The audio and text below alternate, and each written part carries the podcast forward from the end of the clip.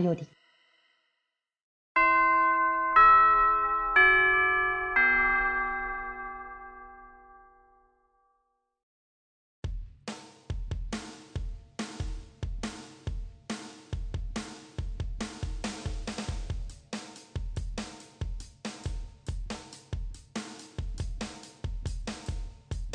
口を開けば健康の話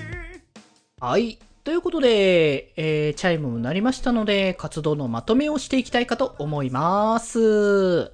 はい。ということでね、今日は、今回は、えー、僕のね、ソロ会という形で、まあ、僕のなんか、お休み話っていう感じでしたかね、今回はね。まあ、休日をね、あのー、謳歌するっていう形で、まあ、いろいろとね、お話しさせていただきましたけれども、やっぱね、スタジオはかなり体験としてはでかかったなっていうところではあったんで、まあ、しばらく行く機会はない、しばらくというか、うん、今のところ行く予定は全くないところではありますけど、まあ、ああいう体験も一つしていくいくことによった、でね、がまた、あの、今後の活動の一つとしてね、つながるのかなという時も、このもありましたし、あそういうところに行ったことによって、そういった活動をしている人たちに対しての、ね、あの、向き合い方じゃない、向き合い方って言い方違うな。あのなんだろう、こう尊敬の気持ちみたいなものがより強くなって、ね、応援したいなという気持ちがね、いっぱいになったなというところではね、ありましたけれども、うん。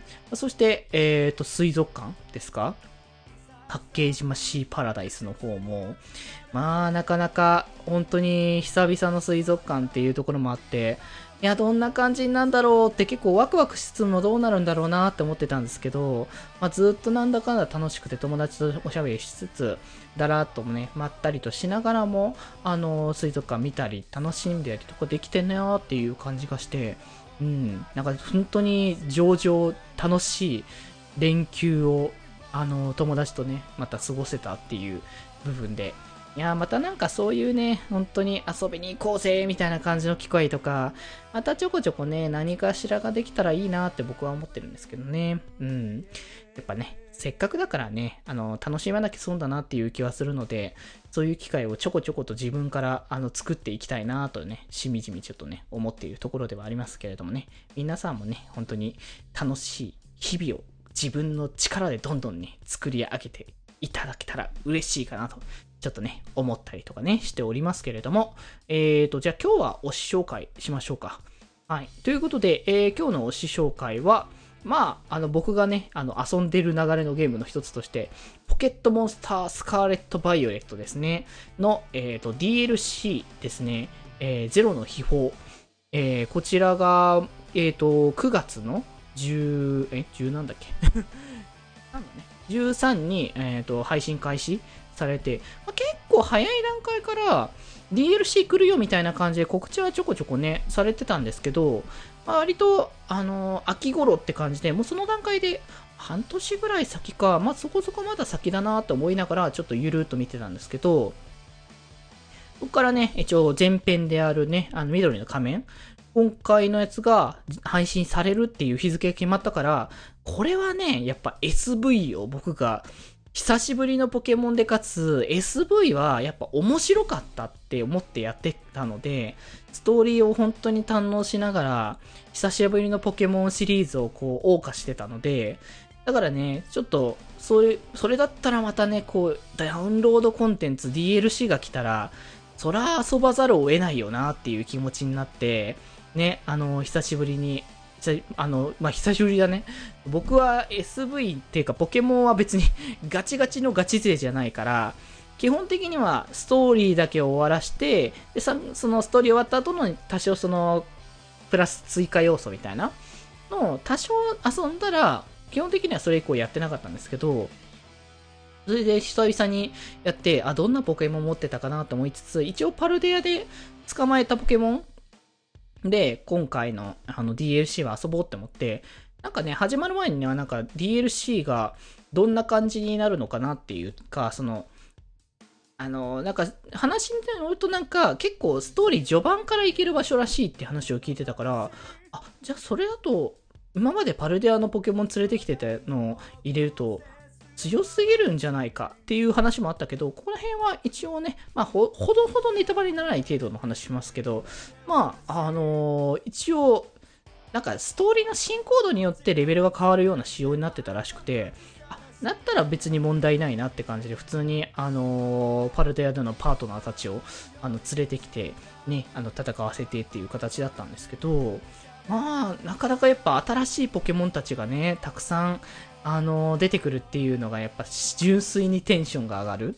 うん、そういう部分はね、なかなかあったなと思ったし、結構なんか序盤で出てきたのが譲渡のポケモンが多くて、うん、糸丸とか、なんかその辺のね、譲渡で出てきたポケモンが多くて、やっぱ譲渡はやっぱ金銀一番やってた作品だったから、あ、そういう意味で、いやー懐かしいな、なんかいいよね、こういう、この辺のポケモンたちが出てくるのみたいな感じで、結構ね、テンション上がったりとかしながら、ね、プレイしてたりとかして、で、追加キャラのね、あの、こう、追加で出てくるそのメインキャラクターですか？まあ、いろいろ他にもキャラクター出てきますけど、メインの、えっ、ー、と、キャラクターのゼイユちゃんと、えー、すぐいくんっていうね、あの兄弟が今回メインとなって出てくるね、あのキャラクターだったんですけど、まあ、なかなか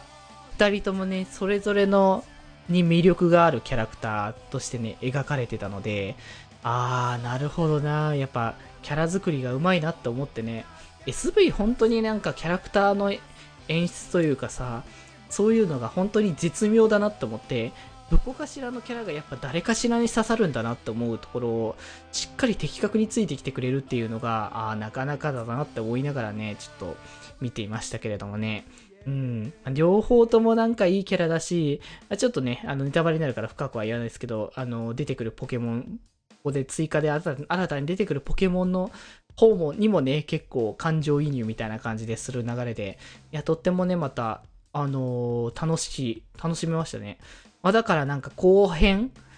今回のね、前編のこうね、方も楽しかったので、後編がどんな感じになるのかもね、一応冬ってらしいので、混沌って感じのらしいので、いや、冬、冬にまたね、続きの、一応後編だからまあ続きの物語ですよね。で、やっていくということで、また今度は、その、今回、あの、登場したブルーベリー学園っていう、あの、別の、あの、学園の、あの、ところでの、また、そっちの方でのまた話がさらに広がっていくってことでそこも楽しみだし、なんか最終的にはそのパルデアの大穴に関わる謎的なのやつが明かされるのではないかって話も来てるので、いや、そこら辺も含めて結構ね、まだ謎が残ってる部分があったから、そこもどんな感じになるのかなをね、楽しみにしていきたいかなとね、思ってますかね。うん。ということで、まあ、そんな感じのポケットモンスター、スカーレット・バイオレット DLC ね、えー、の方が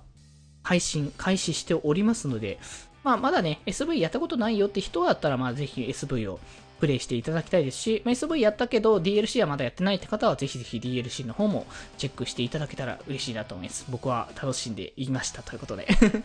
はい。ということで、えー、そんな感じでね、えー、やってまいりましたけれども、えっ、ー、と、ね、毎回ね、あの そんな感じでね、えー、やってきました。けれどもね、えー、まあ、活動のまとめをね、しましたのでね、帰りましょうかね。はい。ということで、えー、本日、部室に集まったのは、みんなの心に笑顔のデジタル電波、デジデジでした。それではまた部室で、寄り道すんなよいやー、やっぱり遊びに行くの楽しいね。またいっぱいいっぱいまたね、これからも遊びに行きたいなって思いますね。でもその前にしっかりと足が痛くならないように 体を鍛え直さなきゃ。気ままに寄り道クラブではメッセージを募集しております。メッセージの宛先はマシュマロで募集しております。そして、ひまよりではみんなで作るアットビーキを公開中。みんなで編集してね。